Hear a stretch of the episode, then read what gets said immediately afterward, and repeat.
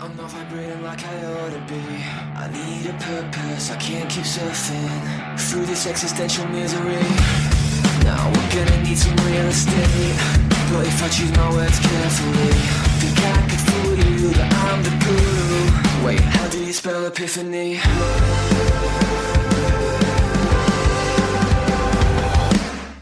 Before the truth will set you free, that you are.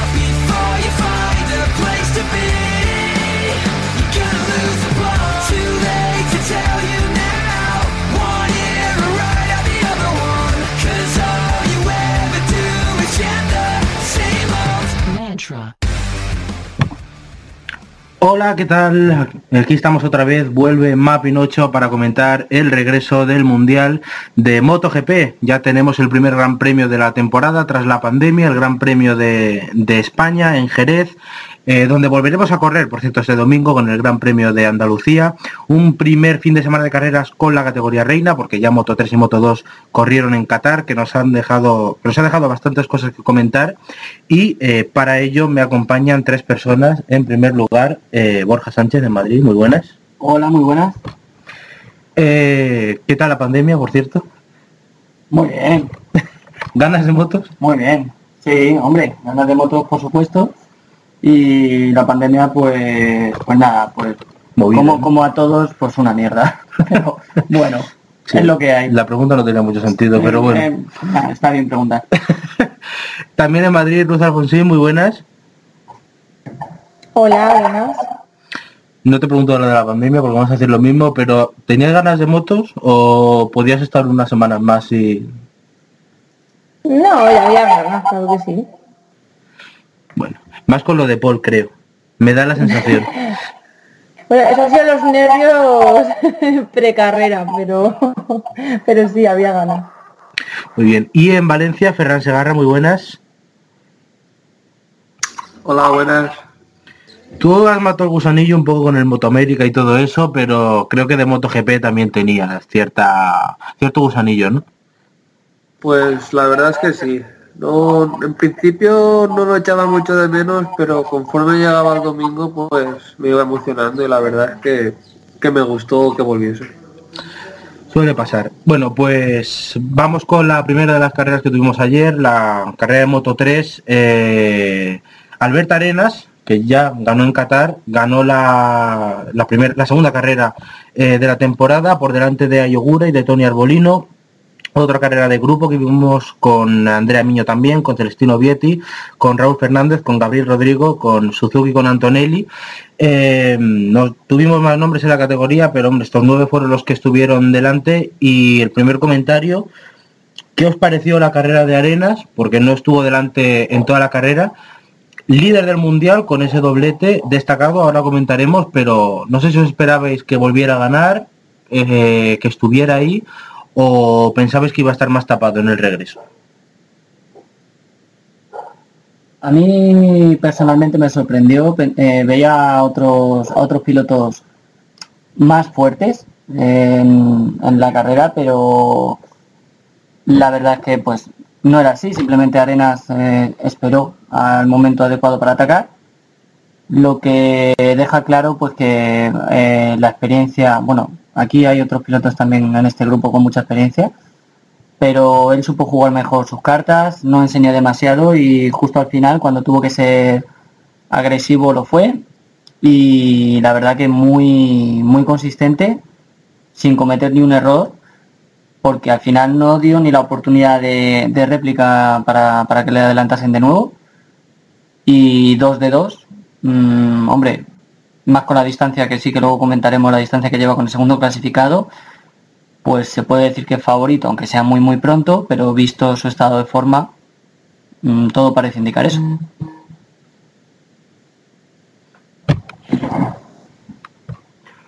Sí, la verdad que Arenas lo hizo muy bien. Supo, como ha dicho Borja, atacar en el momento indicado. Dijo que al principio tuvo problemas con el neumático, que le deslizaba mucho, pero que conforme fueron pasando las vueltas, eh, fue mejor y por lo tanto pudo aprovechar la buena situación para poder atacar en el último momento. la verdad es que hizo una carrera, a mí me recordó un poco a Lomir, atacando al final, salvando las distancias porque Mil lo hacía, lo hacía de otra forma, pero atacando cuando tocaba, eh, pasando cuando tocaba y defendiéndose muy bien, aunque tal vez ayer era un buen día para los para los japoneses, para Ogura, antes que para Arbolino Miño, aunque vimos yo creo que al Sky más fuerte de la temporada y al Sky más fuerte en mucho tiempo.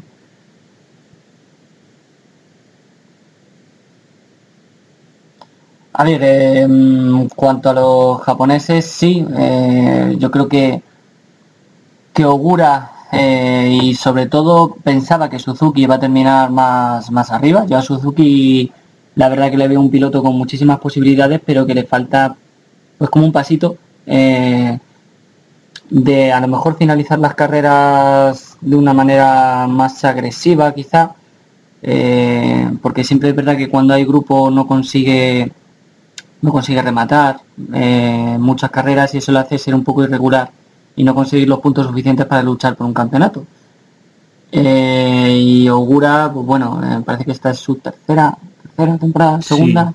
Eh, bueno, es mm, lleva muy poquito y, y, hombre, Yendo de tapado, ¿eh? yendo de tapado, porque la verdad que la carrera que hizo ayer también, yo de hecho en las últimas vueltas pensaba que era el que el que iba a ganar, pero bueno, ya digo que tanto eso como el Sky eh, pudieron todo, a ver, en carreras de estas todos pueden ganar, porque todos pueden ganar y al final es es cuestión, bueno, todos no, pero es cuestión de de al final en las últimas vueltas, sobre todo en las dos últimas, estar bien colocado para no tener que, que remar mucho a contracorriente y a la desesperada eh, pasando a pilotos.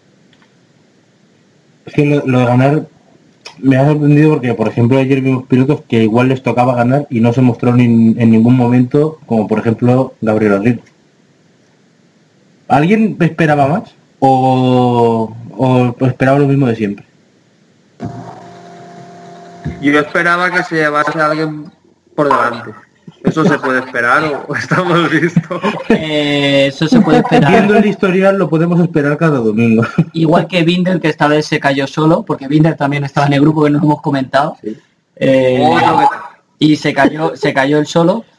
Eh, de Rodrigo hubiese podido pasar lo mismo, pero no. Yo, yo, a ver, eh, ya fuera coña, pensaba, pensaba ayer que a lo mejor sí podía terminar en podium, ¿eh? Pero bueno, se ve que le falta, le falta experiencia, es un rookie, eh, solo es, es un chaval joven para estar en Moto 3. ¿Con así que- cuántos años dejas de ser rookie? ¿Cuán- ¿Con cuántos años se puede empezar a hacer algo aparte de pagar un asiento en Moto 3? No sé, pregúntame, ¿eh? No sé, me... mm, día ganará, ¿no? Eh, sí, hombre, Karen lo hizo.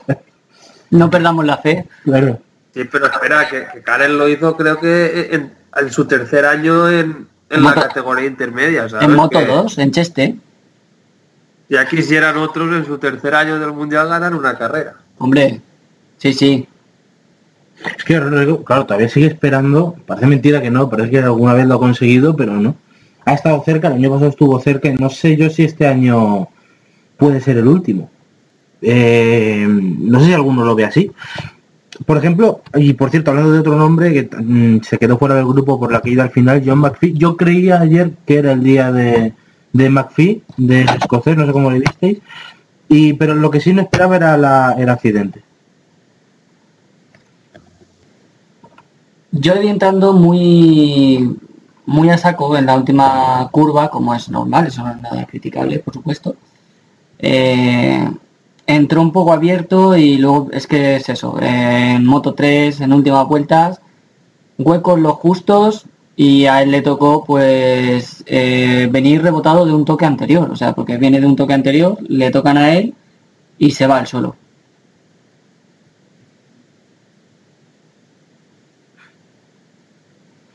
Eh, Y Ferran, Ruth, ¿esperabais algo de... Bueno, Ruth, sobre todo, ¿esperaba algo más de McPhee? De, bueno, y de Rodrigo. ¿O tampoco es el año? Pues la verdad que no, no esperaba mucho más. No sé. Es que mm, son los típicos pilotos, pues eso, que siempre están ahí, pero ya está. Yo no esperaba mucho más. Hombre, de Manfi yo creo que sí que se puede esperar que haga cosas, ¿no? Creo que ha ganado ya carreras y todo en Moto 3 y ha hecho bastantes podios. Quizás mejorando unas cositas, pues incluso podrá luchar por el título. Pero de Rodrigo, yo espero que algún día gane, porque la verdad a veces hace buenas vueltas en entrenamientos y eso, pero ya le toca. No, no espero que luche por el título ni nada de eso, ni mucho menos. Es que Alguna carrera pues ganará. Es que estamos hablando de dos pilotos que llevan mucho tiempo en Moto 3 ya. Eh, sobre todo McPhee, porque McPhee me parece que tiene ya 26 años, que no es nada normal para, para estar en la categoría pequeña todavía. Y además en una moto competitiva. O sea, claro, puede ganar. De hecho, como ha dicho Ferran, ha ganado sus carreras. Pero con tantos años a las espaldas, debería de ser eh, un piloto que luchase por el mundial.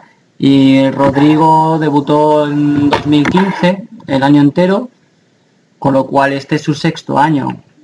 Eh, no ha ganado ninguna carrera, eso es un hándicap a tener en cuenta. Y en un equipo campeón. Y en un equipo campeón. Mm, Pues eh, si queréis podemos hablar del título, porque yo ayer vi la clasificación y me quedé bastante sorprendido. Eh, 50 puntos Alberto Arenas, 36 hay Ogura, que por lo que hemos dicho de tapado Ogura puede ser el gran outsider y, luchar por el, por el título, pero luego ya el salto es Maxi 20 puntos. Masia Suzuki, Rodrigo 19, Rodrigo no tuvo la carrera ayer, bueno, Arbolino 17, que tampoco la tuvo ayer. Eh, Suzuki se lo esperábamos más y Masia que ni se le vio ayer. Yo, sinceramente, el que me sorprende muchísimo, bueno, para empezar me sorprende que en solo dos carreras el tercer clasificado haya 30 puntos. O sea, En una temporada de 13. 30 puntos, lo cual quiere decir que McPhee, que terminó segundo en Qatar, pese a tener un cero en Jerez, en solo dos carreras está tercero. O sea, a partir del cuarto hacia debajo no ha sumado ninguno más en dos carreras de 19 puntos. Es una barbaridad. Y del que sí me esperaba mucho más este año era de Arbolino. De momento, 17 puntos en dos carreras. mm, muy poco, muy poco. Mm, para un piloto que a mí me parece que, que él sí que podría ser pues un estilo a la Porta el año pasado, ¿no? Al piloto más consistente. Yo la verdad, Masia, Arbolino y, y Sergio García creo que deben de rendir más de lo que lo han hecho hasta ahora. ¿eh? Esos Sí. tres pilotos se supone que este año iban a luchar por el título y Masia aún está cuarto, pero Arbolino mal en Qatar, aquí pues bueno hizo podio y Sergio García fatal. Con, el, con el desastre en el que está metido la Estrella Galicia. Eso ya encima es otro tema, ¿no? Pero Sí, porque. Al- Alonso López también es, es un piloto que de hecho es un año mayor que, que Sergio.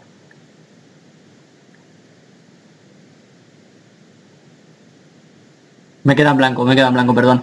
Eh, Pero esto se corta luego. Sí, me- yo también tengo la referencia de que Alonso sigue en la Estrella Galicia. En la Estrella, no, está no. con Viaggi y con Penati. Es verdad, está, está en, el, en el- Es verdad, pues no es un infarto cerebral mío.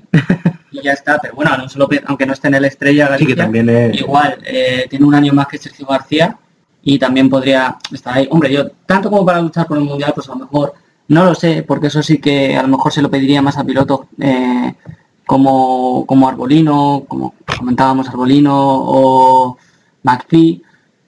Y ellos, bueno, mm, podrían estar también. Es que luego hay otros nombres, o sea, yo voy a decir una cosa que, pues bueno, pues puede sonar un poco fea, pero a mí me parece que el nivel de Moto 3 eh, de este año, sobre todo, eh, a ver, no se puede decir que es bajo porque es un mundial y al final todos tienen nivel, pero respecto a años anteriores, eh, es que no hay ningún piloto que destaque demasiado que digas un clarísimo favorito. Los más grandes se fueron, los últimos se fueron el año pasado, Aaron Canet, que tampoco, creo yo, estaba en el gran nivel de Moto 3, en un segundo, segundo y medio nivel, se fueron y nadie ha sustituido eso. Porque por detrás no está viniendo un gran nombre, un cuartararo, por ejemplo, en su día que dijera, este año va, va a romper los esquemas. Claro, es que el problema, el, el problema es que eh, Y una, parrilla, y una parrilla, por cierto, más corta que Moto 2, que eso hacía tiempo no se veía. Sí,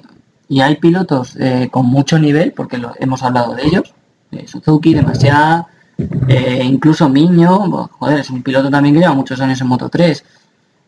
Eh, sí, pilotos con mucho nivel, pero que al final no terminan de ser ningún año consistentes como para contar con ellos definitivamente para ganar un mundial. A mí este año, en eso que decís, me recuerda mucho a, a 2007, que llevábamos una época en 125 entonces que estaba pues Pedrosa, Vicioso, Lorenzo, Stoner, Bautista, y de repente todos esos fueron subiendo a dos y medio, y en el 2007 tuvimos una lucha entre Faubel Y Talmaxi. y Corsi y Talmaxi, ¿vale? Que, que un- con todo el respeto, pues bueno, no son los pilotos más buenos que ha habido. Pues yo creo que este año está había pasando algo similar, similar en, en Moto 3, a eso que dices, eh, Borja. Pues sí, Estoy muy, está muy bien tirada la comparación. Está muy bien tirada la comparación porque es muy parecido. Y eso, y justo los pilotos que lucharon por ese mundial no eran precisamente los más jóvenes de la categoría. Bueno, pues si queréis pasamos ya a la categoría intermedia, a Moto 2, em, una carrera que a mí me pareció, Horrible. eh, sí, muy mala, muy mala, el regreso a, a lo peor. La nueva normalidad sigue siendo igual de coñazo que la antigua, sí, totalmente. Eh, una carrera pues muy descafeinada, no tuvo nada. Eh, verles dar vueltas y ya está, porque Marini cogió, se fue, ganó la carrera, el piloto eh, italiano del Sky, por delante de Nagashima. Es verdad que Nagashima hizo algún intento de acercarse. ¿Nagashima o, o Nakajima? Nakajima, O- según Kriville, Nakajima. pero bueno, no teníamos constancia que el piloto de Fórmula 1 esté corriendo ahora en Moto 2, pero bueno, Fukushima. Fukushima. eh, es segunda plaza para, para el japonés, eh, que es verdad que bueno, se acercó un poco, pero tampoco mucho a 1.2, aunque hay que recordar que Nagashima está el líder del mundial. que si queréis Ganó en Qatar. ganó en Qatar y ha hecho 20 puntos aquí y está líder. La tercera posición para mm, Jorge Martín, eh, piloto madrileño, eh, bueno, si queréis lo vemos ahora, pero que para mí puede ser un outsider. Cuarto Sam Lowe, quinto Aaron Canet, como rookie, no hay que olvidar, se está adaptando muy muy bien a esta categoría. Y un top 10 completado eh, con Javi Sharin, con Remy Garner. Eh, tendréis que haber visto la reacción de Borja al ver Javi Sharin sexo, porque No ayer no, no, no nos acordábamos. Eh, séptimo Garner, octavo Baldassarri, noveno Bastianini, décimo Xavi. Aquí hay varios nombres, la carrera no dejó nada, pero hay varios nombres que sí habría que tocar. Y el primero es Marini, por ejemplo. Marini que si no tengo, como hace tantos meses, creo que en, en Qatar hizo una buena carrera, pero acabó en el suelo. En Qatar hizo una buena carrera. Sí, El se neumático cayó, se le vino abajo. se cayó y tuvo problemas de neumático.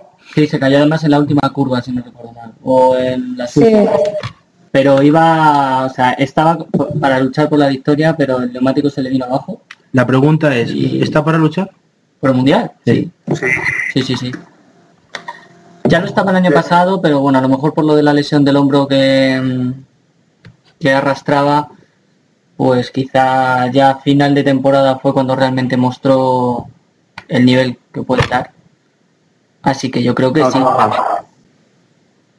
Marín el año pasado fue de, de menos a más, terminó súper fuerte y este año en principio sobre el papel debería de ser el, si no el favorito número uno de los favoritos. Sí. Y vamos, esta carrera para mí lo demuestra. A ver, carrera- para mí gestionó súper bien la carrera. Eh, a Nagashima se le veía como que iba súper desbocado. A Marini a lo mejor también, pero no daba esa, esa- esa sensación. La moto iba muy por el sitio, no, te- no solía tener sustos, no se pasaba de frenada, no sé, como todo bajo control, ¿no? Sí, además Y- iba controlando muy bien la distancia con, con Nagashima.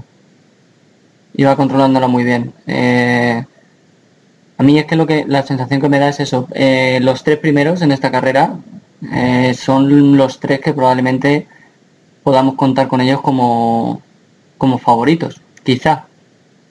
Jorge Martín quizá a lo mejor un poco pronto, pero pero bueno.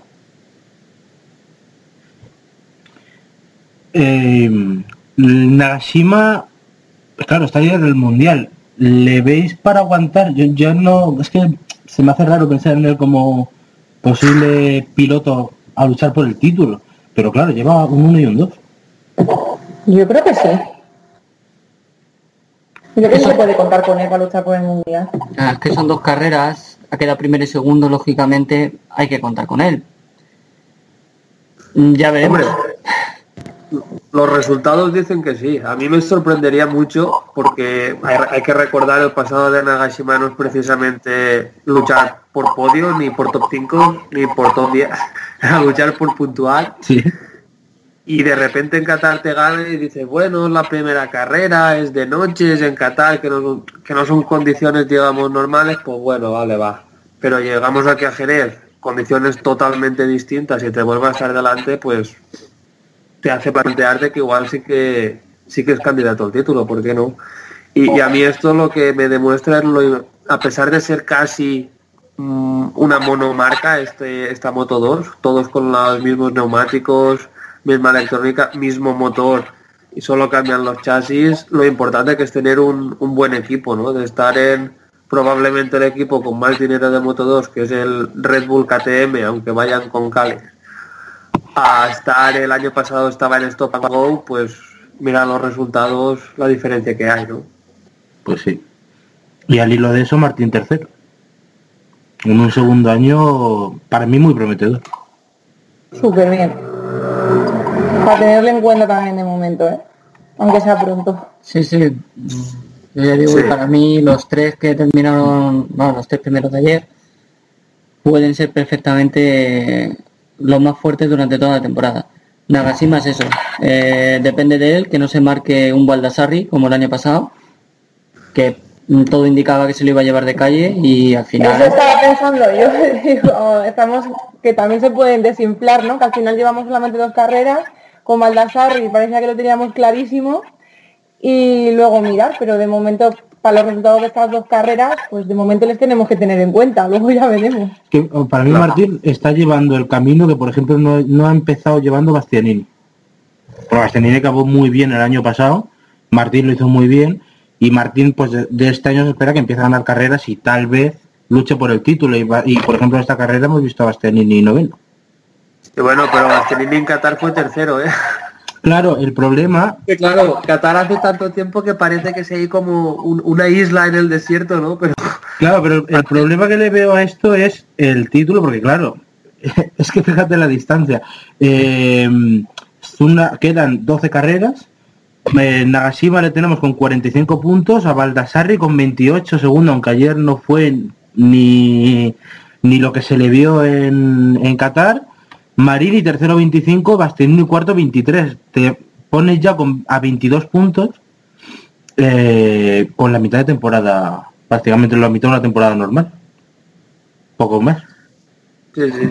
Es una temporada muy atípica. Eh, está claro que todo lo que digamos puede cambiar. Si ya lo, lo puede hacer en, en una temporada normal, digamos, en lo que más o menos sabemos cómo aquí, porque yo qué sé, eh, la semana que viene, ¿qué esperamos? ¿Que sea una carrera Lo mismo. con ¿no? los mismos protagonistas o que alguien dé un paso adelante en puesta a punto de repente encuentre algo?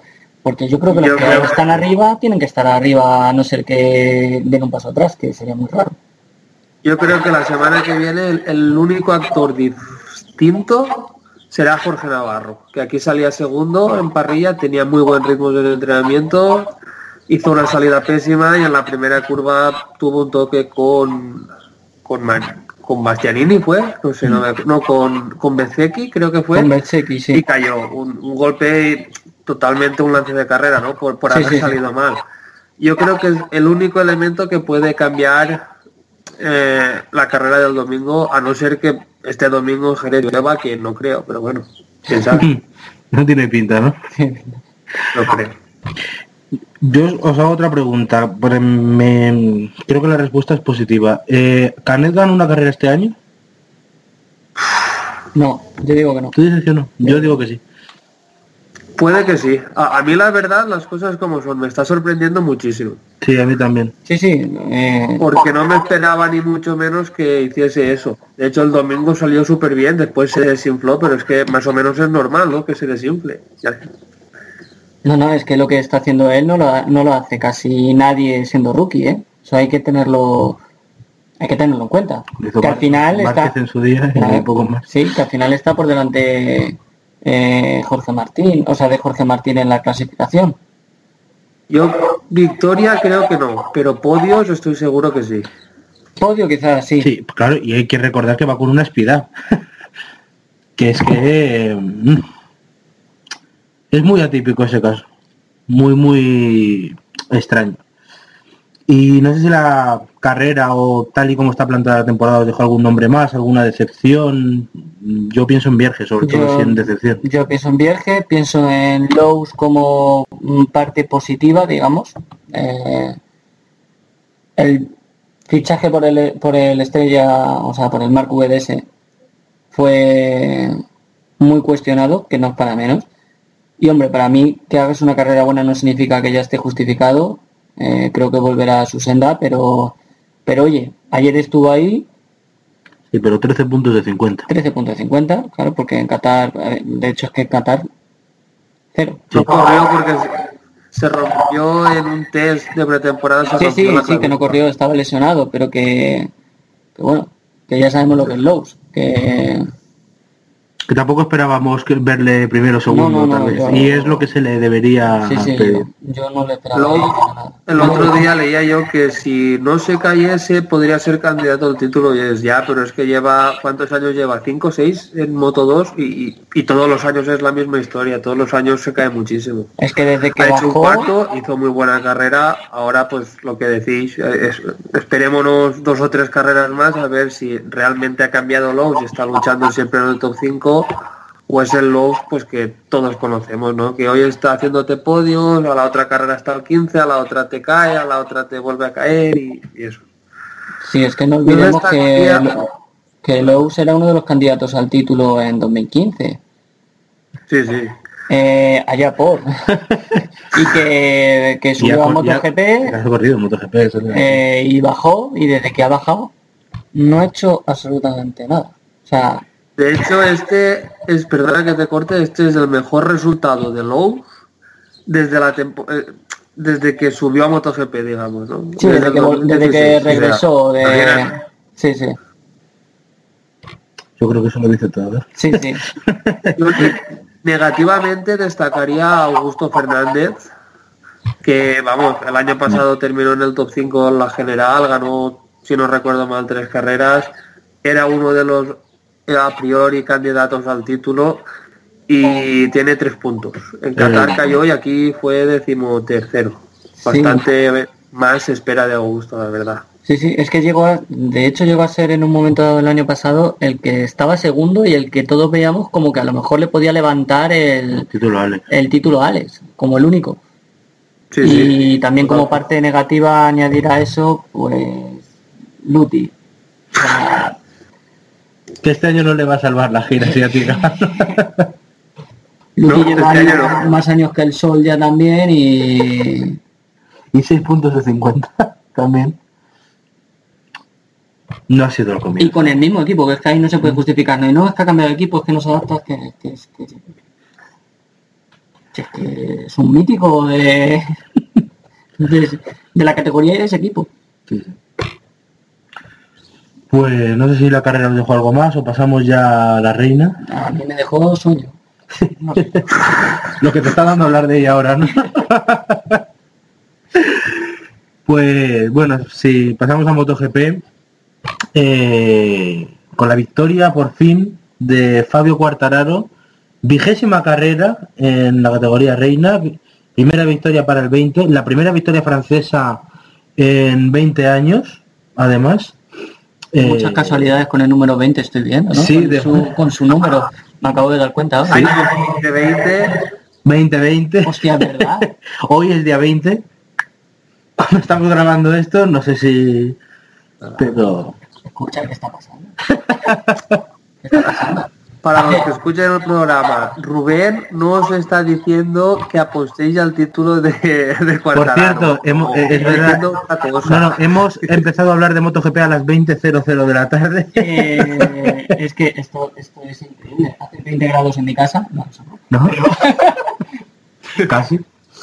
Eh, pues eso es una victoria de Fabio Quartararo bastante contundente, pero yo creo eh, que todos podemos convenir en que la victoria de ayer no era de Fabio, o no era a priori el día para Quartararo. Yo creo que el día de ayer fue claramente 93, Yo creo que no. Yo creo que ¿verdad? ayer el día era de, de Valentino, pero la moto le dijo que, que La- no. La moto no te quiere. La moto, la moto no quiso.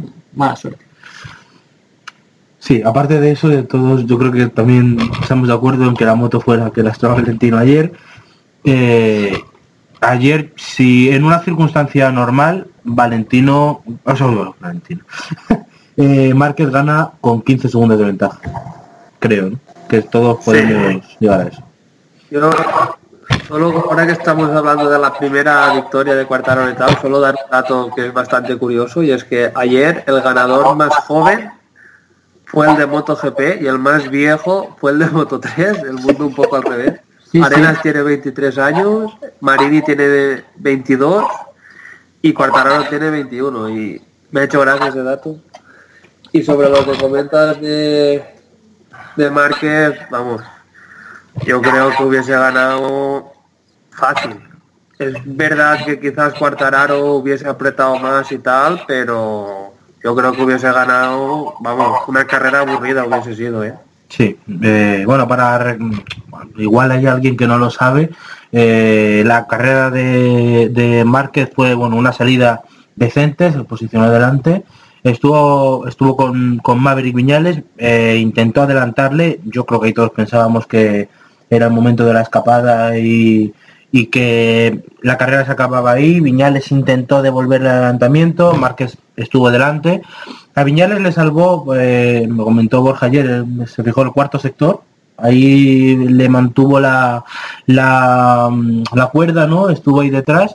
Y luego Márquez tuvo una colada tremenda y una salvada espectacular, realmente imposible.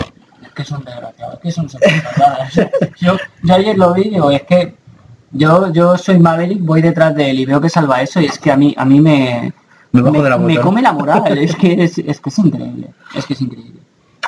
Y bueno, pues después Pues de es eso... increíble. Espera, La- pero- la- perdona, fue increíble la salvada en el asfalto y en la tierra, ¿eh? Que No, y en la tierra, en la tierra, si es que se lo dije- por la tierra, tierra. Se lo dije a Rubén, es que en cuanto va a tocar la tierra, ya pone, ya pone el pie para, para ir eh, con la referencia y ir controlándolo. Es que la salva a ciento, casi 170 kilómetros por hora, me parece, eh, que, ya, que ya es demasiado, pero es que claro, ¿a qué velocidad entras en la grava? ¿A 150, a 140? Es que... Y, y- y girando, girando la moto para no irte contra, contra el muro y volver a pista, es que es una barbaridad. Sí.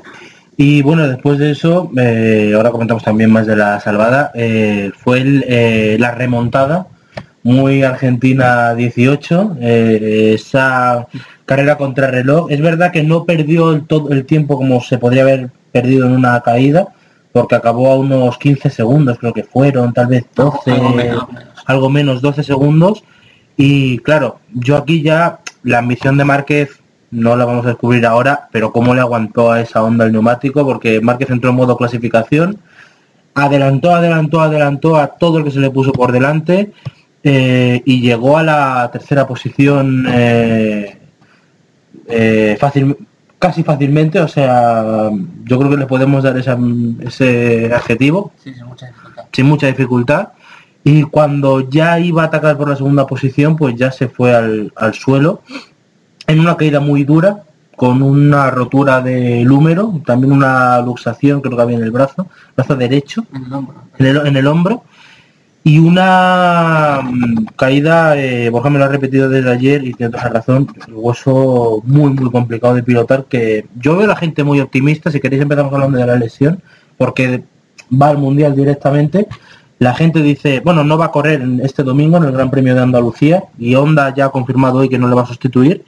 Eh, se va a operar, de hecho, esto se está grabando un lunes, se va a operar un martes eh, y veremos cuál es el alcance, pero la gente está muy, muy optimista diciendo que va a volver. Yo sinceramente creo que no solo se va a perder dos carreras, se puede perder sus tres, cuatro y cuando vuelva yo creo que le va a costar muchísimo.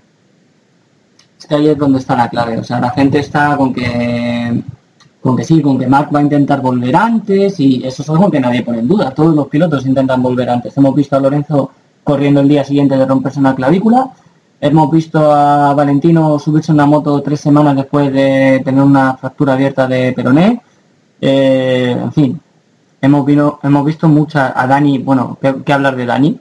Con tantas lesiones y siempre intentaba volver lo antes posible. Nadie duda de eso, yo creo. Pero la cosa está en que eh, esto no es una clavícula. O sea, no es, no es, un, no es una muñeca que puede ser muy molesto. Pero, es que un número, eh, al final con esa parte del brazo, eh, aparte del antebrazo, que ya sabemos que todos, eh, todos los pilotos sufren mucho y de hecho muchos se operan, es con la que básicamente haces fuerza al, al, aguantar la moto y al levantarla sobre todo, ¿no? A, a la hora de acelerar. Entonces a mí me parece una lesión que por mucho que quiera volver antes y por mucho que vuelva, no le va a permitir estar al 100%. O sea, de hecho, si en estas carreras que se va a perder, que para mí por lo menos van a ser dos, por lo menos, eh, la de la siguiente de Jerez otra vez y la de, y la de Austria. Eh, si Maverick y Cuartararo, dos viciosos no fallan y están ahí, yo si fuese él, la verdad que intentaría recuperarme bien esta temporada ya sabiendo que es rara y que es lo que es y recuperarme bien para no volver a tener algún problema si me vuelvo a caer y ya centrarme un poco en el año que viene en una temporada normal, digamos. Hago un inciso eh, para recordar el calendario que tenemos con esta nueva normalidad. Hemos tenido el primer Gran Premio para MotoGP ahora en Jerez, ahora tenemos el Gran Premio de Andalucía el día 26 Vamos a tener una semana de parón, aprovechando además lo que se dijo de que Superbike corre en Jerez el 2 de agosto, el 9 en Breno, pero claro, aquí es donde yo veo el problema, porque no, va a tener una semana de parón, pero luego afrontar un triplete. Eh, Breno, la primera en Austria y luego la segunda, en la de Estiria, 9, 16 y 23 de, de agosto. Yo creo que eso le puede costar muchísimo. Y luego ya tiene dos semanas de parón y luego tenemos las dos eh, en Misano, Cataluña, que es otro triplete, eh, otro parón, eh, Francia, Aragón, dos en Aragón y luego dos en Valencia. Faltan el 8 y el 15 de noviembre. Falta Argentina y Tailandia, pero y Malasia por si se pudieran recolocar, pero el calendario es el que es muy apretado y, y yo más que recuperarse es el desgaste que le veo. Yo la verdad es que creo que quizás en República Checa vuelva, creo, ¿eh? no, no lo sé, pero creo que lo lógico sería volver mínimo en Austria. y no sé yo en qué condiciones estará, porque claro, todos sabemos que Márquez es muy bueno, todos, como ha dicho Borja, hemos visto recuperaciones en tiempo récord y que cuando han vuelto han estado arriba eh, enseguida, ¿no? Eh, por ejemplo, Lorenzo cuando se rompió la clavícula a los dos días creo que fue quinto o cuarto. Valentino cuando volvió de haberse partido la pierna fue creo que cuarto y casi tercero. Es decir, que siempre ha habido recuperaciones mm, milagrosas, digamos, ¿no? Pero, sí, pero no, es una lesión es una lesión. Y si este campeonato es tan raro que es todo ahí súper comprimido, igual si estás tres semanas mal, es que igual te pierdes 75 puntos y ya es casi imposible, ¿no? Claro, eso, eso es a lo que me refiero. Y además eso, que es que, pues sí, pues eh, lo de Valentino era peroné, derecho, además. Eh, un número, yo es que lo, es que lo veo un hueso que tiene que tiene que molestar bastante a la hora de a la hora de pilotar, ¿eh? Tiene que ser muy muy muy molesto y volver pues como dices, en Breno yo no creo que vuelva en Breno, lo dudo mucho. que no es el circuito menos físico precisamente. Y no es el circuito con menos curvas a derecha precisamente para, para volver. Porque volver en Austria es verdad que sería más fácil. Tal vez un circuito más corto, bueno, bueno realmente tiene todo derecha menos dos de Y izquierda. es, que, sí. y es que tiene dos frenadas Y tiene frenadas muy fuertes. Tiene es dos verdad, frenadas súper verdad, fuertes. Es, es es que es lo que digo, yo si se pierde 75 puntos, eh, que para mí se lo va a perder, o sea, este de Jerez de ayer, la siguiente y la de Breno, volver en Austria sin estar al 100% en un campeonato como el que está, eh, no sé yo, no sé yo cómo... Si en eso probablemente tenga razón. También creo yo que el entorno de Márquez, pues igual en ese caso le para un poco los pies, ¿no?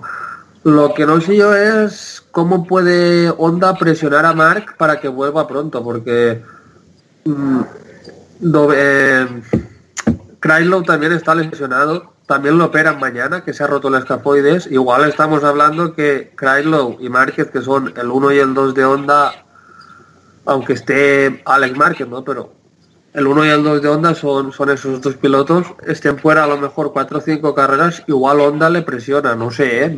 Es una hipótesis. Probablemente porque yo creo que esto va a servir para eh, para que Honda se demuestre a sí misma lo que va a ser después de que Márquez se vaya. Porque ahora Hombre, yo meter creo en que un esto es un argumento para Honda defender el fichaje de Paul. ¿No? De, no, mira, es que si Márquez ahora se nos rompe, no tenemos a nadie. Si que tienen- nos tienen a. Márquez, es que tenemos a Paul. Pero tienen a Alex. Alex ahora mismo es el piloto con más puntos de Honda. Tres. No, ya, va, Alex. no, ya, ya fuera bromas, a ver, eh, Y lo que ha dicho Es- Honda es que no, no es le, verdad, no le es- van a sustituir. es verdad, no, no le van a sustituir, pero es lo que dice, es lo que dice Ferran. Kraslow está en las mismas. No es la, claro, no es la misma lesión ni mucho menos. Yo creo que el Kraslow abre no sé qué llega. Eh, pero pero es verdad que, que está en una situación delicada en Honda. De hecho, no sé quién dijo que este año Honda ya es casi seguro que el título de constructores lo tiene casi imposible. Sí, claro. Es muy Porque probable. no, no me veo yo a Nakagami o a, o a Alex Márquez haciendo un top 6, top 7. Es la oportunidad para Yamaha, Suzuki, bueno, ahora lo comentaremos también, pero Ducati. Suzuki casi que está peor. por eso, pero bueno, Mir no hizo mala carrera, el problema fue más Rins, No, creo. pero yo creo que es la No. oportunidad Es que Ducati- para, para Ducati. Tienes, tienes a Miller, tienes a Dobby, Sí, a Petrucci. Eh, sí, Bandaya, tío. Bañaya sí. Bañaya sí. y Peco también. O sea, es que realmente Ducati Va a ser la, va a ser- tiene casi, junto con Yamaha, la... tres, de- tres pilotos fuertes. Claro, tiene lo más... eh, así el equipo más completo, digamos. Y por eso lo hago, sí. Lo que pasa es que yo les veo dos patas flojas, más flojas. En el caso de Yamaha Valentino, ahora mismo. Y en el caso de Ducati para mí Petrucci Claro, está es- mucho más fuera. es una situación bastante similar, porque tienes en la parte de Ducati a dos pilotos fuertes, como Yo- son Dobby y Miller, y en el caso de Yamaha, Maverick y Quartararo, y en el caso, o sea, y luego otros pilotos, otros dos que pueden hacerte puntos y pueden estarte ahí en algunas carreras, eh, Morbidelli Valentino y Petrucci Peco. Sí. Y, de Zarco no esperáis nada en Ducati. De Zarco espero que no suba al oficial. Bueno, tío, ni de coña, vamos. Bueno, es la opción, ¿eh? Es que escucha, Es la opción, ¿eh? es la opción junto con Peco. Antes que Peco, Eh, yo espero que no. Estás Bien. hablando con la persona que puso a Alex Márquez en Honda. o sea que puede ser. Puede Sí, ser, ¿eh? No sé. Yo, o sea, mi, mi, mi opción favorita, por supuesto, era Lorenzo, pero por lo que sabemos de este fin de semana que se ha comentado, es o Zarco o Bañaya. Hombre, si Bañaya hace lo, cosas como las de ayer, será Bañaya. Para mí la opción sería Peco al Peco al oficial y llevarte a Zarco si hace una buena temporada del Pramac con una moto más o menos semi-oficial y subir a Jorge Martín como tenían pensado subirle el fichaje este que tanto se hablaba si se iba a hacer o no. Sí. Bueno, pues sería bueno. Y luego para, para el equipo de Aspar, pues repescas a Karel Labran y ya está, ya tienes también a Tito de la otra vez. Em, pues, Ruth, ¿quieres decir algo? Sí, ¿Está? No, no, no, estaba escuchando, no, em, sobre lo de Ducati, pues hombre, espero que la primera opción, por supuesto, no sea Zarco, pero tú por lo que sea tienen- esperas que sea más peco, ¿no? Sí, pero me, también entiendo que tendrían que esperar un poco a ver resultados. Eso sería lo más justo. Oye, y- unas cuantas carreras a ver resultados. Y si Dovicioso es campeón del mundo, ¿qué hacemos? Marcarse un Rosberg. Sí, le- muy capaz. Eso sería enorme, ¿eh? Es que, claro, yo y hay una cosa que quería comentar porque me hizo me llamó mucho la atención cuando he leído las declaraciones. eh, claro, tenemos a Fabio Quartararo primero, Viñales segundo, que si queréis ahora hablamos de Viñales, que no pareció la carrera más eh, eh, la mejor carrera de Viñales, pero es el segundo. Dovicioso acabó tercero con la clavícula rota hace tres semanas, que es muy destacable, pero luego Y, y un las- circuito que no suele ir bien. Exacto, y que para Ducati en general tampoco es la mejor moto. Y luego las declaraciones, lo primero que dijo Dovicioso fue, bueno, esto le abre la lo de Márquez le abre la puerta a Cuartararo y a Viñales. Y él no, no se autorreafirmó en ningún momento. Pero eso es quitarse presión. Eso es más viejo que el sol también. Sí, pero Eh, ¿no, no le creéis un poco? No. Porque, por, qué decir, yo por la sensación de, en general, de que Dovicioso está más fuera que dentro del mundial. Yo no. Sí, Yo- yo creo que- también está vamos. No, di pensando en otra cosa. Yo es que Yo no, a ver, no sé si cuando dijo esto, que fue antes de la carrera, lo No. pensaba de verdad o... Ah, no, coño, perdón. Fue después, sí, calla, joder. Estoy, estoy también... también el Parfermé, ¿no? No lo sé, no escuché el, pa- el Parfermé, pero la, la leí después y, y- y comentó eso. Yo no, yo... eh, no. En una temporada hay que recordar con dos carreras en Austria, por ejemplo. Pero yo es que le, le veo de verdad que se lo cree. yo- me parece. Porque él está, porque aparte de que to- yo creo que todos le vemos más fuera que dentro, él con lo del año sabático se ve ya en otra película. Hombre, pero yo también os digo una cosa. Dovicioso ha sido tres años subcampeón por detrás de Márquez. Y cada año le ha sacado al tercero más distancia. Es en plan, o este año o nunca. Claro. Ah, No sé, yo, yo si fuese Dovicioso esta semana estaría hablando con el psicólogo ese que, que o la psicóloga, no me acuerdo, que trabaja con él para mentalizarse de que este es su año. Y si ha hecho tercero en Jerez, estando con la lesión y tal, es que después viene República Checa, que la Ducati siempre va bien ahí, Austria y Austria, o sea... Y. San Marino dos veces Y dos también. veces que-. Y, eh, yo creo que este año lo tiene para intentarlo a saco. Es que tiene que, es que tiene que intentarlo, porque es que puede ser su última oportunidad, mm, ya sí que sí. Es que el dato Y que has si dicho, después gana eh, el título y Ducati ya le ha hecho la 13-14 como le hicieron a Lorenzo, pues es que es aún de más de, mira, he ganado el título y estos tontos van y me echan. A ver, es que es, no sé. sí, sí, que puede por- ser, puede ser un zasca importante. Entonces que con esta situación Ducati igual tendría que plantearse ciertas cosas. ¿Por qué, ¿por qué creéis que no renueva? No, no, ¿por qué creéis que no renueva? Por condiciones económicas. Sí, porque Igual- igual es el un momento de abrir. porque Dovizioso pues ya tiene creo que son 34 años este año. El año pasado es verdad que sumó más puntos, pero ya no luchó tanto por victorias y tal, fue más una cuestión de regularidad que de, de punch, digamos. Y yo creo que Dovizioso, la verdad, no, no quiero ofender a nadie, pero ya está en el final de su carrera y ya su mejor rendimiento en cuanto a, a velocidad pura ya lo ha dado. Yo creo que Ducati eso lo sabe y por eso quiere pues a, a una joven promesa como Bagnaya o a Zarco que pues no sé qué le verán a Zarco, pero No, a ahí. Miller, a Miller está claro que la que la apuesta de Ducati es Miller. Con un gran cuarto ayer también. Está claro que la, que la apuesta es, es aparte Miller es buen piloto para ser número uno porque por ejemplo ayer fue el único piloto el único piloto que cuando Márquez venía remontando Miller dijo eh le luchó. que yo no te lo voy a poner fácil que tú me pasas en esta curva pues yo en la otra te meto la moto Sí, sí. Es verdad. y, y eso yo lo, lo intuyo, lo, lo, lo, lo intuyo, no, lo, lo interpreto como que ya se está diciéndole, "Eh, madre, que este año voy con una privada, pero el año que viene iré con la oficial. Y, y a mí no me vas a ganar así como así. Es que van en, van en Como esos de- mensajitos que dicen de para ir haciéndole mella al rival psicológicamente, pues yo lo interpreto como eso. Parece mentira, pero en ese carácter es que la sensación que da es que es el único que tiene ganas. El único que se... A ver, no... Pues ganas, quiero decir, pues, por ejemplo, Cuartararo yo le veo, tiene muchas ganas. Viñales tiene ganas, pero es más frágil mentalmente. Pero la, la combinación ganadora de ganas y experiencia y carácter y mucho carácter de, de- de campeón, realmente. Yo lo que creo es que Miller tiene mucha menos presión y eso le viene, eh, le viene de lujo. Y- pero además es que es un piloto que siempre ha tenido ese carácter, siempre ha sido luchador y, y es eso, lo que dice Ferran. Ayer fue el único que le puso que le puso en apuros eh, y que le devolvió el adelantamiento, que sí, que le duró una curva. Pero Pero bueno, hizo. pero lo hizo, fue el único que lo hizo.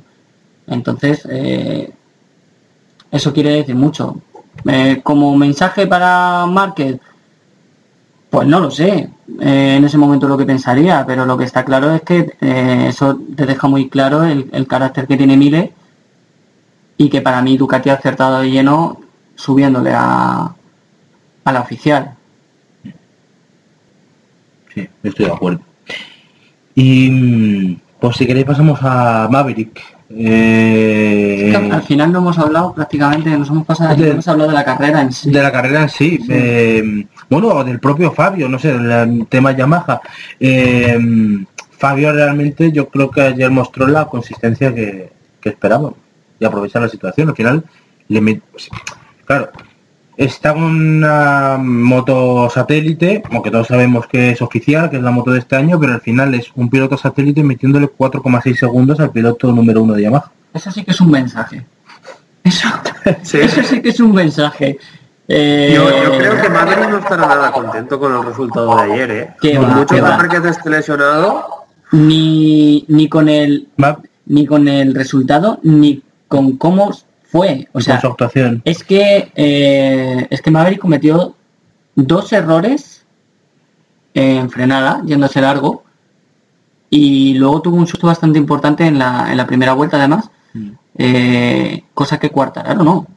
Cuartararo es verdad que tuvo un inicio más discreto, pero cuando se puso líder eh, fue el que cogió las riendas y al que no le tembló el pulso para nada. Y yo creo que eso mm, no le ha tenido que molar nada a Maverick. Sí. y que lo tenía claro porque iba con el duro delante. Eso Para mí el primer error que comete Maverick es, y Rossi también es poner el blando delante, pero si Claro, hacen eso es la- porque no se sienten seguros con el duro. Es que, claro, es, decir, es que, es que, pero es que, claro, nosotros seguimos teniendo la separación de oficial satélite, pero es la misma moto. Es que Cuartararo Sí, tiene la misma moto. nota. Sí, se nota, es el tra- claro, evidentemente no, no es el mismo tratamiento de un equipo hacia la moto que otro. Pero por lo que Yamaha ha confirmado, ya Cuartararo en su contrato le va incluido que es la misma moto. Exactamente la misma. Y esto de Yamaha de hacer experimentos con neumáticos, sobre todo apostar siempre por los blandos, no viene de este año ni del anterior, viene de, de hace mucho tiempo. Apostar por los blandos en un Jerez en julio. En un Jerez con 50 y pico grados, casi 60 en pista. Fíjate, de hecho la media de carrera, porque la tenemos delante, es de 53 grados. Es que es el Ferrari, es que es el Ferrari de, De MotoGP. Yo no creo que sea casualidad que los dos pilotos que tuvieran problemas con el tren delantero fuesen Maverick y Rossi. Claro. No, no creo que sea casualidad. No, no, no. Y ya cuando en el FP3 salieron los dos a hacer las vueltas con el blando, fue una declaración de intenciones de lo que iba a pasar en carrera. Y bueno, por ahí puede ser que tengas dudas y, y digas, ostras, pues vamos a probarlo. Sí, pero en el, en el Pero- FP3, o sea, quiero decir, No, Claro, el problema es que confirmarlo luego en el 4 también. claro, o decir, sea, es que pff, lo, Claro. puedes, lo puedes probar es que se tiraron todo el FP3 con ello. Ruth, ¿ibas a decir? Ruth, Ruth ha ¿Qué, desaparecido. perdona? Es que no te he oído. ¿Qué, qué ibas a decir, Eva? Adelante. No, no, eso, que, que probarlo en un FP3 mm, es un poco locura. Eso era probar para la carrera, está clarísimo. Pero yo no achaco tanto a la diferencia entre las Yamahas más que a la diferencia que ya la habéis comentado un poco de mentalidad. Es que yo creo que Maverick se puso nervioso con esos dos errores que cometió o se puso nervioso y por eso cometió esos errores, una de las dos opciones, mientras que Fabio supo mantener la templanza. Y yo creo que ahora mismo contó más eso que lo otro. Yo creo que en la, en la parte de los neumáticos contó mucho, mm, mm, contó más, pero es verdad que a Fabio le ves con esa seguridad de, de- o con esas... Yo es que Pero es que cuidado, porque cuando Maverick comete los errores es inicio de carrera, que es cuando el blando se supone que tiene que dar su Claro. máximo rendimiento. Es cuando tenía Claro, que tirar este y no es evitar. el final, este es el principio. Y recordemos que van con el blando, por eso yo creo que fueron nervios y cometió esos errores o por esos errores se puso nervioso. Yo, yo cuando os he Pues, dicho lo de las Es ganas muy de Viñales, esto que dice Ruth, porque claro, lo lógico es que el blando al final esté, pues, pues que sufras, ¿no? Pero Claro, sin claro. embargo, si vemos la carrera, eh, Claro. Maverick iba primero, bueno, eh, cae Marque- eh, se sale Márquez y tal, y la carrera se queda Maverick, Cuartararo, Miller. Eh, le pasa a Maverick, pero Miller también le pasa a Maverick. Y es al final de carrera, cuando estaba Márquez otra vez llegando a ellos, cuando Maverick le pasa a Miller y se va. Claro, pero Eso es una además, cosa que a mí me descolocó muchísimo, porque yo pensaba, ostras, Maverick hoy no hace ni podio, porque todos van con el duro, él va con el blando y, y él va a ir a menos.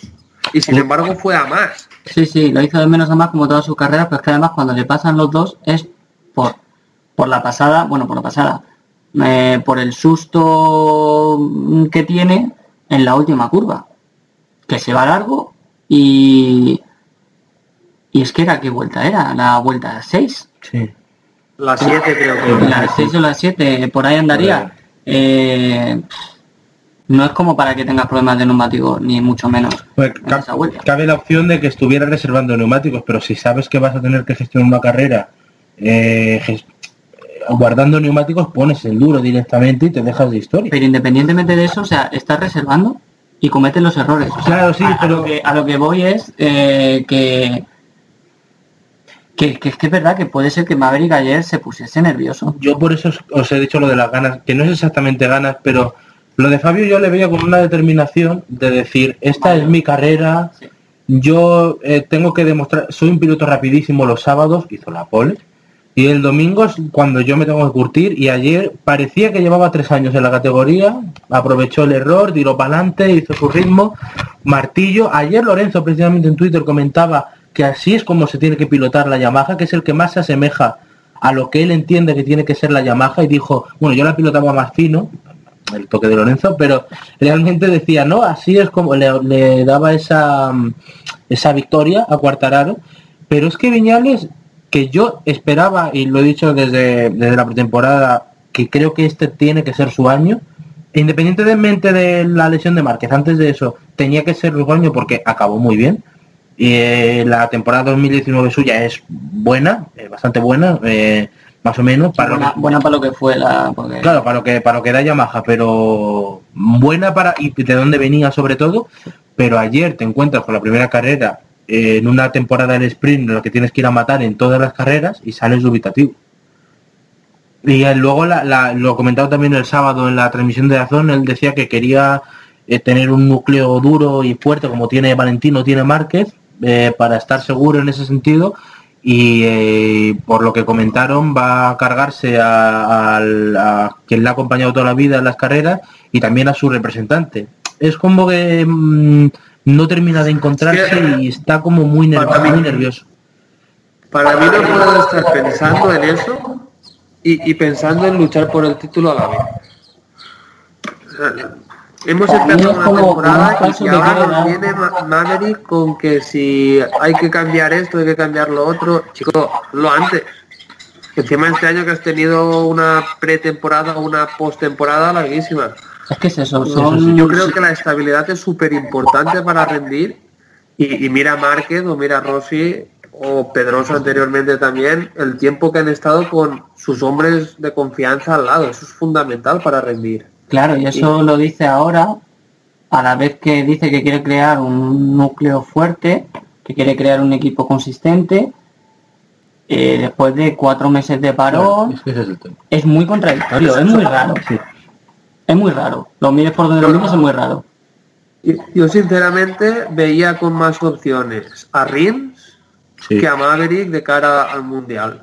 Antes de la lesión de Rins, claro. Yo, yo también, Ahora- tanto, tanto por él como por la como, como por la Suzuki.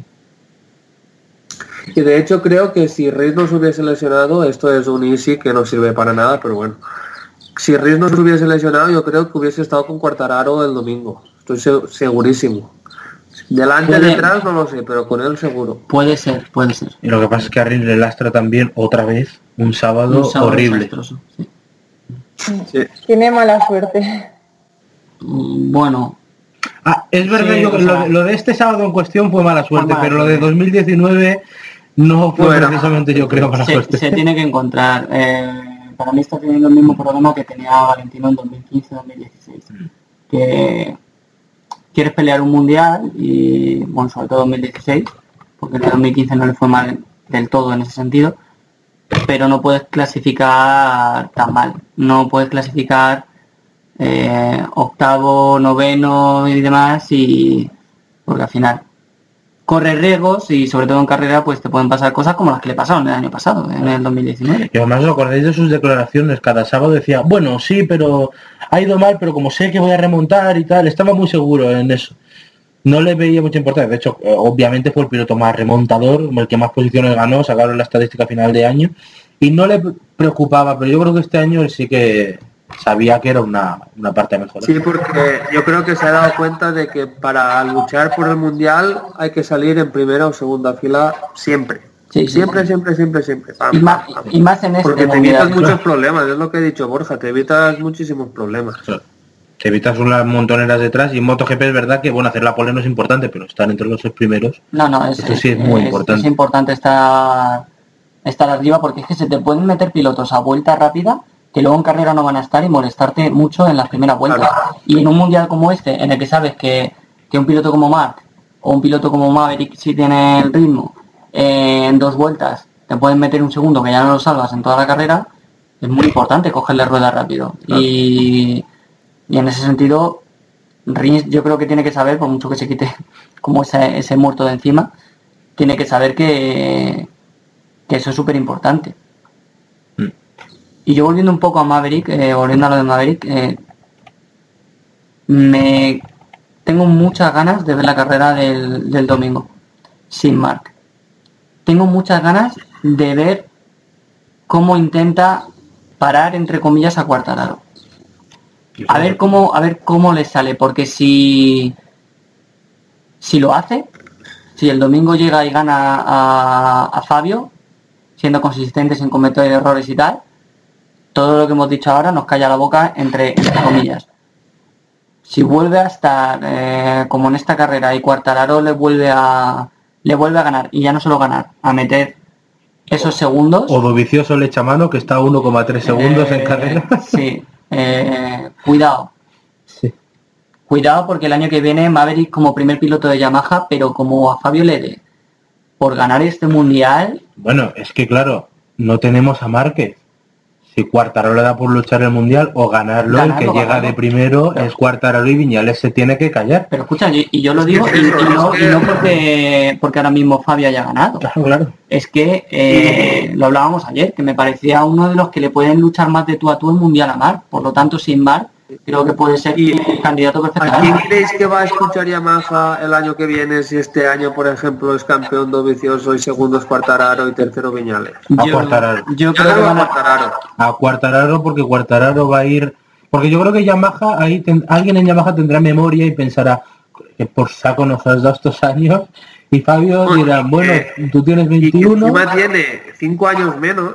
Claro. Tiene 21, Maverick tiene 26 o 27, creo que si no, si no voy mal. 26 creo, uno menos que Mark. No. Sí, Pues entonces tiene 26. Sí. Es que claro, al final es, es claro, si, si Viñales este año es campeón, pues nada, es número uno de Yamaha indiscutible. Pero si Viñales este año no es campeón y Cuartararo está ahí, ahí con él, es que yo no sé qué hará Yamaha el año que viene, ¿eh? Dependiendo- ¿A quién le pondrá prioridad? dependiendo de esa temporada, Yamaha puede montarse en Cuartararo su nuevo Valentino. Y construirlo en él porque tiene el tiempo para hacerlo. Con Y, y- apostar todo por Cuartararo como Honda ha hecho por Márquez. Claro. Es lo mismo. Es que, es que están, eh, o sea, a ver, eh, ya en Yamaha saben muchísimo más de esto que nosotros y si nosotros lo estamos diciendo, ellos lo tienen que estar viendo también. O sea, estamos hablando de un piloto que es su segundo año. Y en su primera carrera de este segundo año, aunque atípica, ha ganado, porque el año pasado es que se quedó a las puertas de en su año de rookie ganar un par de carreras. ¿Cuántas fueron? ¿Do- ¿Dos o tres Dos- mano a mano dos- con, dos con Márquez? Misano y Tailandia. Tailandia y Misano, Y ¿no? Misano. Sí, sí.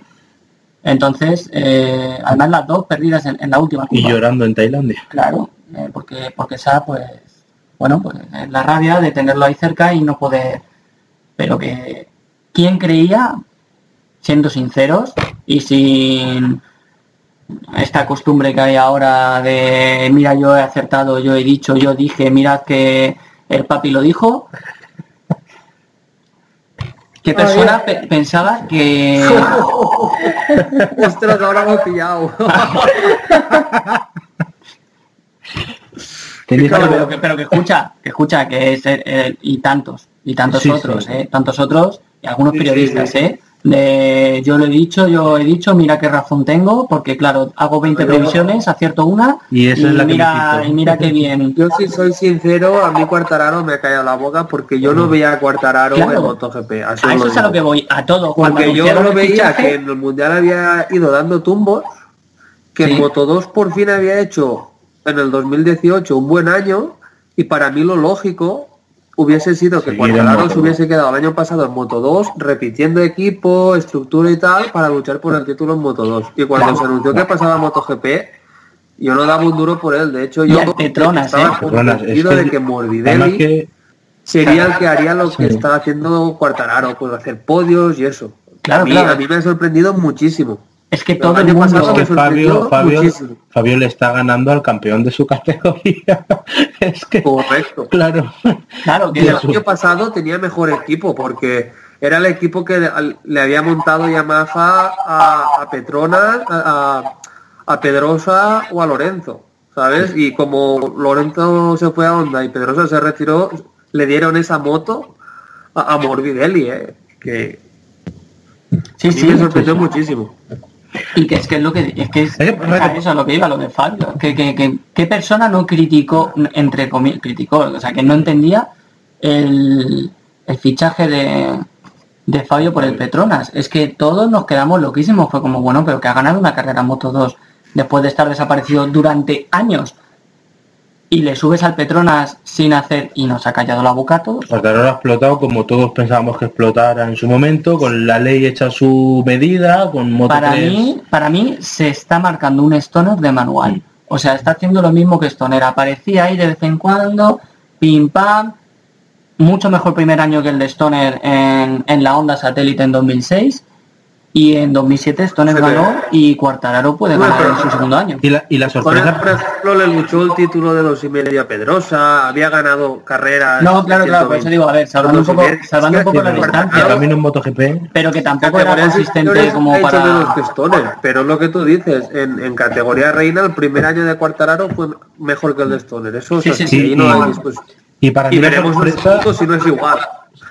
El segundo, es lo que digo, que y, y con una satélite. pero por eso te digo el segundo año que para mí la sorpresa, el año pasado iba todavía con la moto del año anterior, y bueno, pues al final pues es como, venía como a continuar el legado de Zarco. Zarco iba con la moto del año anterior y se comió en varias carreras de las Yamaha oficiales. Cuartararo hizo lo mismo, pero este año ya está en igualdad técnica con el resto.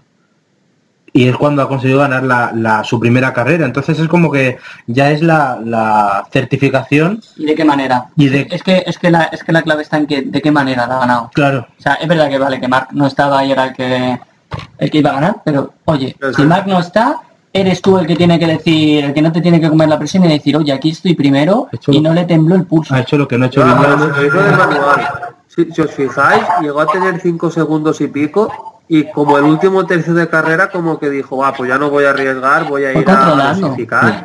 Fue Y, perdió un segundo al final, pero porque iba, pues eso, dosificando lo que tenía. Hizo una carrera de manual. Yo creo que si hubiese necesitado correr más, podría haber corrido un poco más al final, estoy segurísimo. Sí, sí, sí. Eh, ver, lo que lo que tantas veces hemos visto en otros pilotos cuando cuando han estado en su situación también.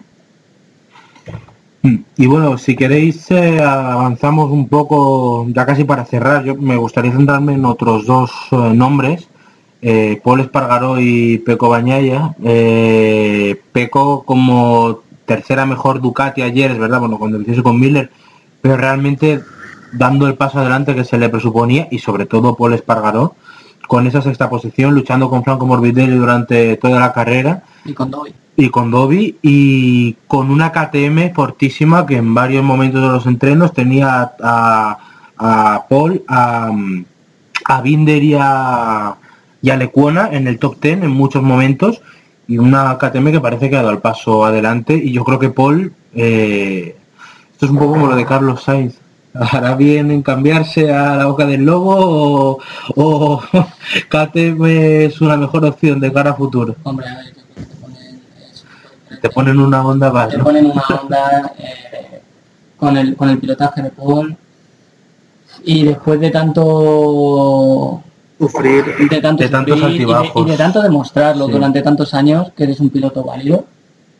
Y, y, joder, ¿cómo vas a decir que no Honda? Yo no espero que Honda no sea un cementerio de todos los pilotos que pasan por allí a coger la segunda moto, no puede ser. Es como el meme de la guadaña y Alberto Sí, Puig matando pilotos. Pasando pilotos. uno detrás de No puede ser, alguno tiene que Yo, yo creo que, que Paul en Honda triunfará. ¿Qué es triunfar? Pues quizás ganar el título no, ¿no? Para ganar el título se necesitan muchos factores, pero yo creo que carreras va a ganar, vamos, segurísimo y que va a estar ahí haciendo podios. Yo espero que sí. Yo espero que sí que puede ser uno de los rivales a tener en cuenta para Marc. Es que claro, es que estamos hablando de un mundial en el que está Marc Márquez. Eh, A partir de ahí. a partir de ahí es eh, vamos a hablar Sí, bueno, de, quién y de va a quedar su mundial campeón. Que estaba Valentino Rossi y de repente Lorenzo con su misma moto empezó a plantarle cara y, ¿sabes? Al final a todos les llega su... Sí, pero Pues igual Lorenzo que Rossi hubiese sido, que no lo fue por desgracia, de Duhan, eh, Lorenzo Stoner lo fueron de Rossi, eh, Márquez lo fue de Lorenzo, y así así alguien Sí, tiene sí, que sí, pero- tiene que pero la "Ah, dife- mira, la diferencia es que Valentino mira, yo soy mejor que tú con tus armas. Sí, pero eh, cuando llegó Lorenzo, cuando llegó Stoner y todo eso, eran 7-8 años más jóvenes que Valentino. Que eso también, eso también hay que tenerlo en cuenta. Pero bueno, que sí, que es lo que dices, que en, en un campeonato pueden pasar muchas cosas, mirando Misa y Valentino como eh, se le alinearon los astros para que no ganase ese mundial y, y Marc, que yo siempre le considero un, un piloto que tiene mucha suerte, la suerte del campeón, y justo este año, en el peor momento en el que te puedes lesionar, se ha lesionado y de gravedad. Sí, yo siempre he dicho y, y- y que se me entienda y que se me entienda la frase eh, que el mundial no, no le ha no le ha pasado factura nunca a, a, Mar Márquez. Y esto yo creo que es la primera factura que, que le pasa y no sé qué repercusiones va a tener. Porque es lo que decimos, es la primera lesión grave y es innegable que Márquez ha tenido mucha suerte porque ha tenido lesiones. Ha podido tener lesiones muy graves y no las ha tenido. O sea, ha tenido un hombro que se dislocaba con un toquecito y ha ganado un mundial. Pero esta es el la primera vez que ha roto, salvo 2015, esas cosas que pasan a veces, eh, el, la primera, el primer mundial que corta una racha de ocho títulos, de seis en MotoGP, y no sé cómo creéis que le puede dar la vuelta a la cabeza a esto, en el sentido de... O sea, yo creo que él va a ser, va a tener siempre las mismas ganas, va, este año pues yo creo que luchará por el título, pero el que viene va a ser un animal y un bicho y, y va a ser el rival a batir. Pero no sé si creéis que le puede hacer cierto clic, o igual se piensa las carreras de otra forma, arriesga menos, porque es verdad que si uno lo piensa bien, la carrera de ayer es, tal vez hay quien lo ha dicho, yo no le, eso no se lo puedo reprochar, pero es tal vez arriesgar más de lo debido. Cuando tú tienes ya un, puedes arriesgar un tercero, puedes amarrarlo, igual en una temporada como esta, lo mejor no es ir a por un segundo. Ahora, tú eres un piloto, estás en la moto y lo que quieres es ganar. Y, y ayer Márquez iba para ganar la carrera con dos vueltas más. Pero igual la inteligencia es a decir, Depende, depende de la carrera y depende del momento que quieres ganar o no quieres ganar. Eso ya... hombre, Márquez, Eso- ya se puede Márquez demostró ayer que y mete más- la moto donde quiere. Sí, por eso digo que depende de la carrera. Y más siendo más Márquez puedes hacerlo. Pero, pero es verdad, yo lo pienso y quizá le cambia el chip en el que él eh, ha tenido muchas caídas, muchas caídas fuertes y nunca ha tenido una lesión, digamos, salvo la, la, de- la del ojo, que justo lo comentó Ruz el otro día en Moto 2. Eh, no ha tenido nunca una lesión así que digas, bueno, de fractura y demás. Quizá- carrera. Quizá le hace eh, clic en el sentido de, oye, eh, no soy inmune a que a tener lesiones y a conservar un poco más cuando cuando crea que tiene que hacerlo. Que al final, yo me refiero, son detalles, es ganar por 4 segundos en vez de por 15, eh, o, o en, una en una carrera como la de ayer que era idónea. Tú tienes 12 carreras, 13, igual era el momento de, de guardar ser tercero. No, venía, o sea, yo al ser tercero es verdad que no. O sea, estando ahí a Maverick quedando seis vueltas es normal y viniendo Yo, yo es que venía- creo que iba por eh. Yo creo que él estaba convencido de que si le pasaba pronto a Maverick, iba, iba a intentar ir a por Quartararo. Yo estoy creo que yo creo que atacó por eso. Yo creo que ¿Tú crees? sí, yo creo yo Sí, creo que sí. iba a ganar. Yo creo Sí, que si yo su que rival, si, si él piensa que su rival es Viñales, no se cae. Pero es que yo creo que su rival era Fabio. A ver, creo que no hubiera llegado, ¿eh? pero que se hubiera quedado a Y, dos segundos. a Fabio mentalmente, decirle, es que ni hasta cuando me salgo me puedes ganar, ¿eh? Yo, yo creo que era por, por eso, ¿eh? Eso Rossi, por ejemplo, lo hacía mucho en su época buena, que machacaba a sus rivales así, pues, co- co- con, golpes así. Cuando a mí me va mal, pues te gano. Sí, sí, no, Yo sí, creo de que Márquez va por hecho, ahí, ¿eh? de hecho yo lo he comentado porque a ver que sí, lo de Mark ayer fue increíble, nadie lo pone en duda, o sea, y, y demuestra, por supuesto, que está un escalón o dos por encima del resto, Es nuestro Hamilton. que va sobrado, si es el Hamilton de, de MotoGP, pero que tampoco ha inventado nada, que esto lo- se lo hemos visto hacer a otros pilotos, y yo ayer hice el símil, por ejemplo, con Valentino en, en Momelo 2003, donde se salió de pista también, y remontó hasta el segundo puesto, eh, solo que Valentino pues eh, no, no se cayó y pudo, pudo terminar la carrera por detrás de Capi, de Capirosi, pero, Sí, que, que esto se lo hemos visto por hacer a una vuelta, ¿eh? Una vuelta más y le gana. Yo me No, que claro, sí, sí, o sea- a la Ducati, joder. Claro, Pero claro, que a ver, que la superioridad de Valentino en esos años era insultante y, y de hecho lo demostró yéndose a Yamaha y ganando el mundial a la primera de cambio. Y la de Marca ahora mismo lo es también, o sea, que es Ayer, ayer Márquez el ritmo era de recortar 8 décimas por vuelta 9 a cada rival que tenía y lo hizo pues, se llamara Oliveira o se llamara Andrea Dovicioso Viñales, que por cierto, has hablado de lo de aniquilar mentalmente Ferran, lo de Viñales, si le llega a adelantar Márquez y queda adelante, Viñales está llorando en un rincón ahora mismo y no le culpo, pero cuando iba para llegar a Fabio eran cuatro vueltas las que quedaban a ocho décimas bajando. No, pero a Fabio no le quitaba 8. No, Fa- Fabio, a, Fabio le estaba quitando 2, 3. Sí, pero igual con vosotros, Sí, que si sí, esto ya es la, la, mm, Yo creo que no llega. O sea, no, no, creo que no llegaba, o sea, yo creo que, que hubiera necesitado dos vueltas más, tres, pero si se las das, yo creo que Márquez se pone serio y yo Hombre, creo si que le, das, si le das toda la tarde, yo creo que llega también. No, sí, claro. No, no, yo creo que Márquez lo hubiese intentado porque y, y- y si Cuartararo se cuela en una curva y pierde un segundo, es que entonces ya sí que llega. Sí, por la Es que, presión. es, que quizá, es lo, ¿no? lo- sí, sí, es que Eh, imagínate que descuartara, lo ves en la pizarra. Márquez. Márquez 4-0. Venga. claro, claro. Márquez 3-5, Márquez 3, eh, se te ponen de corbata. Sí, sí, que quizá en ese sentido por la presión un poco ahí de, de pizarra, digamos, eh, que también te digo, también te digo que yo soy, yo soy el Petronas y si le está quitando medio segundo por vuelta, yo le marco dos. Le marco dos décimas, o sea, no te pongas nervioso Pues sí. y, le, Sí, y sí. le marco, le marco en pizarra el tiempo que tiene que hacer, que yo calculo para que Marc no llegue y a tomar por culo. No le digo que le está quitando medio segundo por vuelta. Pues, pues, Porque me lo pues cago. probablemente sería lo más inteligente. Depende. Y a todo eso estábamos hablando del carrerón de Paul. Y Ah, de sí, Pepe. es verdad que nos hemos ido. Eh, lo de Paul es o sea, tiene que ser desesperante. Está jugándote el bigote en cada curva y Saber que eres más pasar a rápido. Dobby, que le pasó a Dobby metiéndole un hachazo curioso y Dobby dijo, bueno, no te preocupes, tú pasa adelante, que ahora viene una recta. En la recta. de 300 metros, que es la de Jerez, y me, te va a dar igual, porque me voy a poner delante otra vez. Tiene que ser desesperante. Y, y el caso es que la KTM en punta no suele estar mal, ¿eh? En punta no, pero en aceleración sí. Hay mucha diferencia de aceleración entre Es que se habla mucho de punta, pero para mí es más importante en Cómo sales. eh, cómo sales de la curva y más en un circuito como Jerez.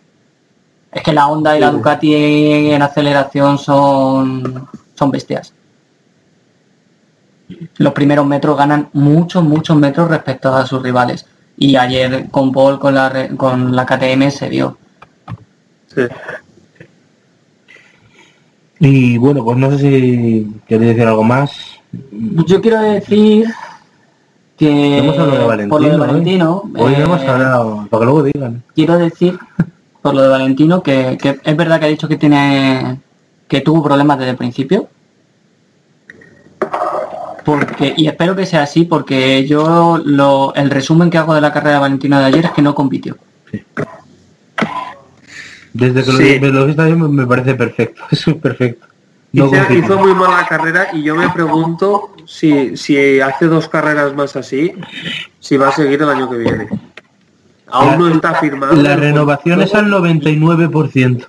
ese 1% Sí, pero- puede ser eso Eso es, es que...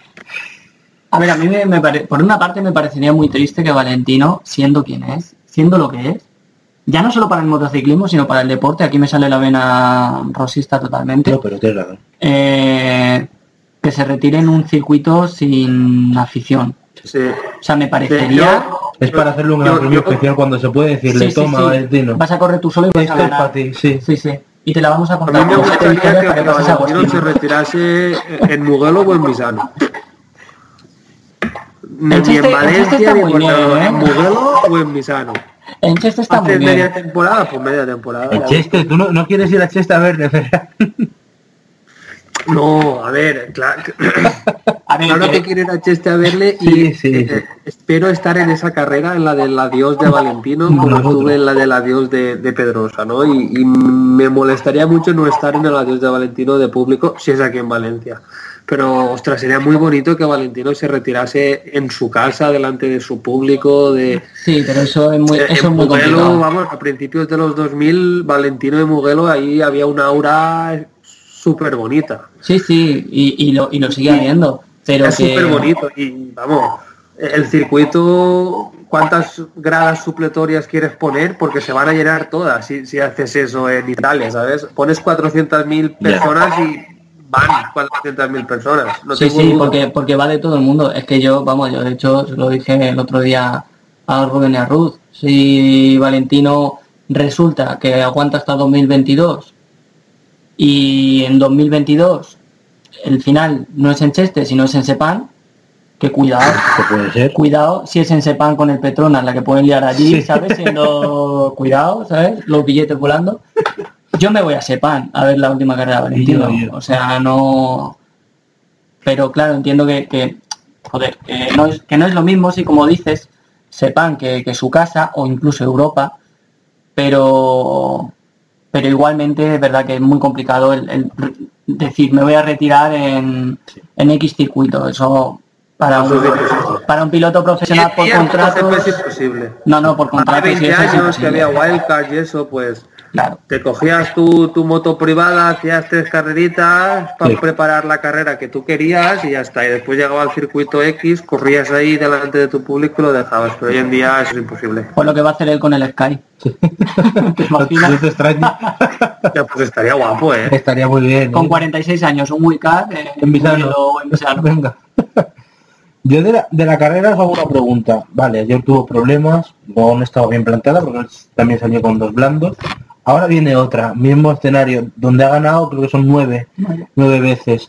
Eh, el escenario perfecto, la temperatura no le ayuda, pero eh, con todo más a favor y con una moto en condiciones y con un sábado algo más decente, le veis llegando, luchando pues donde estaba Paul, Bañaya, Morbidelli o ni siquiera. A ver, eso sí. Eso sí le veis a mí. Eso sí, sí. No, yo ya podio no os Yo- planteo de momento. Para yo- mí sería sorpresa que yo hiciera podio. Yo quiero, yo quiero confiar en que Valentino eh, sigue, Todavía siendo, tiene. sigue siendo competitivo. Y de hecho te, te digo que en una, o sea, podium, yo le, le veo haciendo podium si, si me está pues un poco al nivel, digamos, del año pasado. Por eso quiero confiar en que lo de este a- lo de esta carrera de ayer eh, la excepción. fuese verdad que, que tuvo problemas desde el principio y es que no pudo ser competitivo en ningún momento de la carrera. Lo vimos en el inicio que estaba detrás de Morbidelli y ya con que Morbidelli... ya a un segundo no podía, pues quiero pensar, joder, que para seguirle la rueda a Morbidelli tienes. Eh, si no, pues es lo que decimos, se tendría que plantear si realmente merece la pena renovar con el Petronas eh, para el año que viene fichar por el Petronas, ¿no? Y lo bueno es que él va a ser el primero en decirlo, porque lo dijo también en- al principio del parón de, de por el coronavirus, dijo, bueno, es que mi madre, mi padre, todo, mi hermano me dicen, sí, y Ucho, sigue, sigue, tú sigue. Y, y pero él dice, tengo que ser yo y soy el que piensa, bueno, pues igual no estoy. Ese lo tiene muy claro, el que el día que él no se vea competitivo y eso le hará no disfrutar, pues Yo haga lo que haga, le voy a apoyar.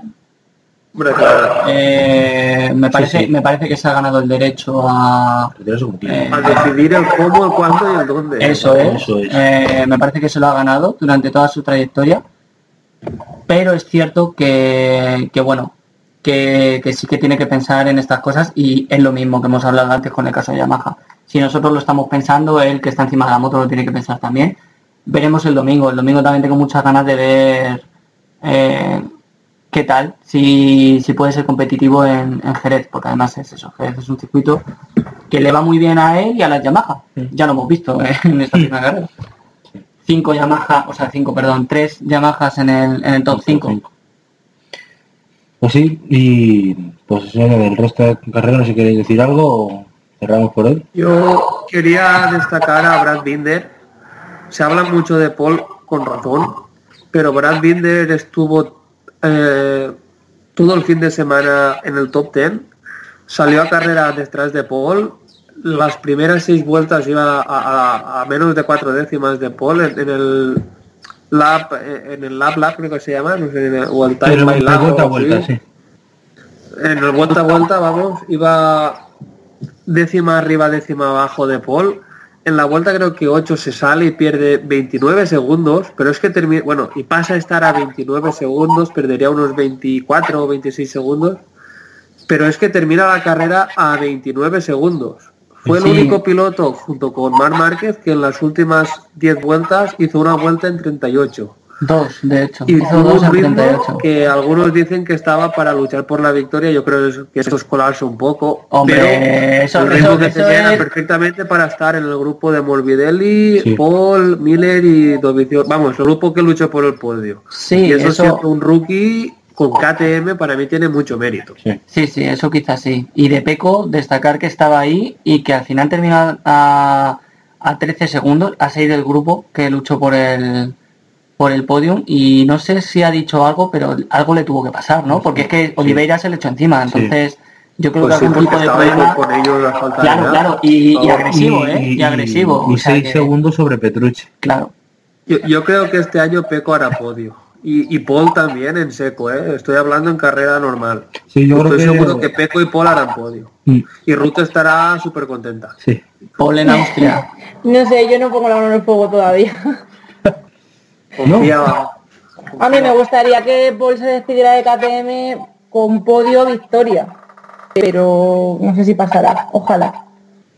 Sí, pero- En Victoria quizás un poco más complicado, podio, podio sí. Victoria complicado, a lo mejor no en circunstancias normales. Pero una carrera un poco rara, que te sepas mantener y estar ahí, como fue su podio en Valencia. Sí, en una, en una en la que te caigas y luego te saquen bandera roja, sí puede ser que... No, no me refiero a eso exactamente, sino me refiero a una carrera en general. ya, pero era la broma por lo que has dicho en Cheste, cachonda. Yo, pero es verdad, fíjate, por lo que comentabas antes también, Borja, eh, si no llega a tener esa frustración de la Ducati y se la llega a quitar, igual hubiera... Igual hace podio. Igual hace podios que perdió mucho tiempo. Sí, sí, sí, no, pero que es verdad que está para luchar por podio y que lo que dice Luke, en una carrera así con circunstancias un poco eh, raras, digamos, pues pues podría podría ganar, ¿por qué no? Si, si ganó Kraslow en esas circunstancias y hemos visto ganar a Miller también ganó con en Asen, ¿por qué no Paul? Lo va a poder hacer. Bueno, pues yo creo que ya hemos... Para volver está bien, ¿no? Eh, Sí, ¿no? sí, yo creo que sí. No ha estado mal, no ha estado mal. y bueno, pues eh, yo creo que despedimos ya por hoy. Eh, eh, bueno, os voy despidiendo uno por uno. En primer lugar, eh, Ruth, un placer. Eh, gracias y te esperamos aquí para el lunes que viene. Igualmente, chicos, que tengáis muy buena semana y nada, que vaya muy bien el fin de, de motos. Esperemos que sí. Un placer, Ferran. Igualmente, ya tenía ganas de volver aquí a pasármelo bien con vosotros y nada, buena semana y cuidaos que el COVID ese aún está por ahí dando Sí. por culo. Sí, el bicho está todavía por aquí. Eh, un placer, Borja. Igualmente, y nada, como dice Ferran, con muchas ganas de volver a hablar con vosotros, de hablar de motos, que ya se echaba de menos. Y nada, pues esperemos que sí, que el lunes que viene podamos volver a hablar y que no haya problemas de ningún tipo de cancelaciones otra vez por culpa del COVID. Sí, esperemos. Y bueno, pues eh, nosotros nos despedimos. Ya saben que pueden seguirnos en Twitter, en arroba mapin8, 8 con letra. Y estaremos aquí para el próximo Gran Premio, Gran Premio otra vez en Jerez, con la denominación de Andalucía. Un saludo.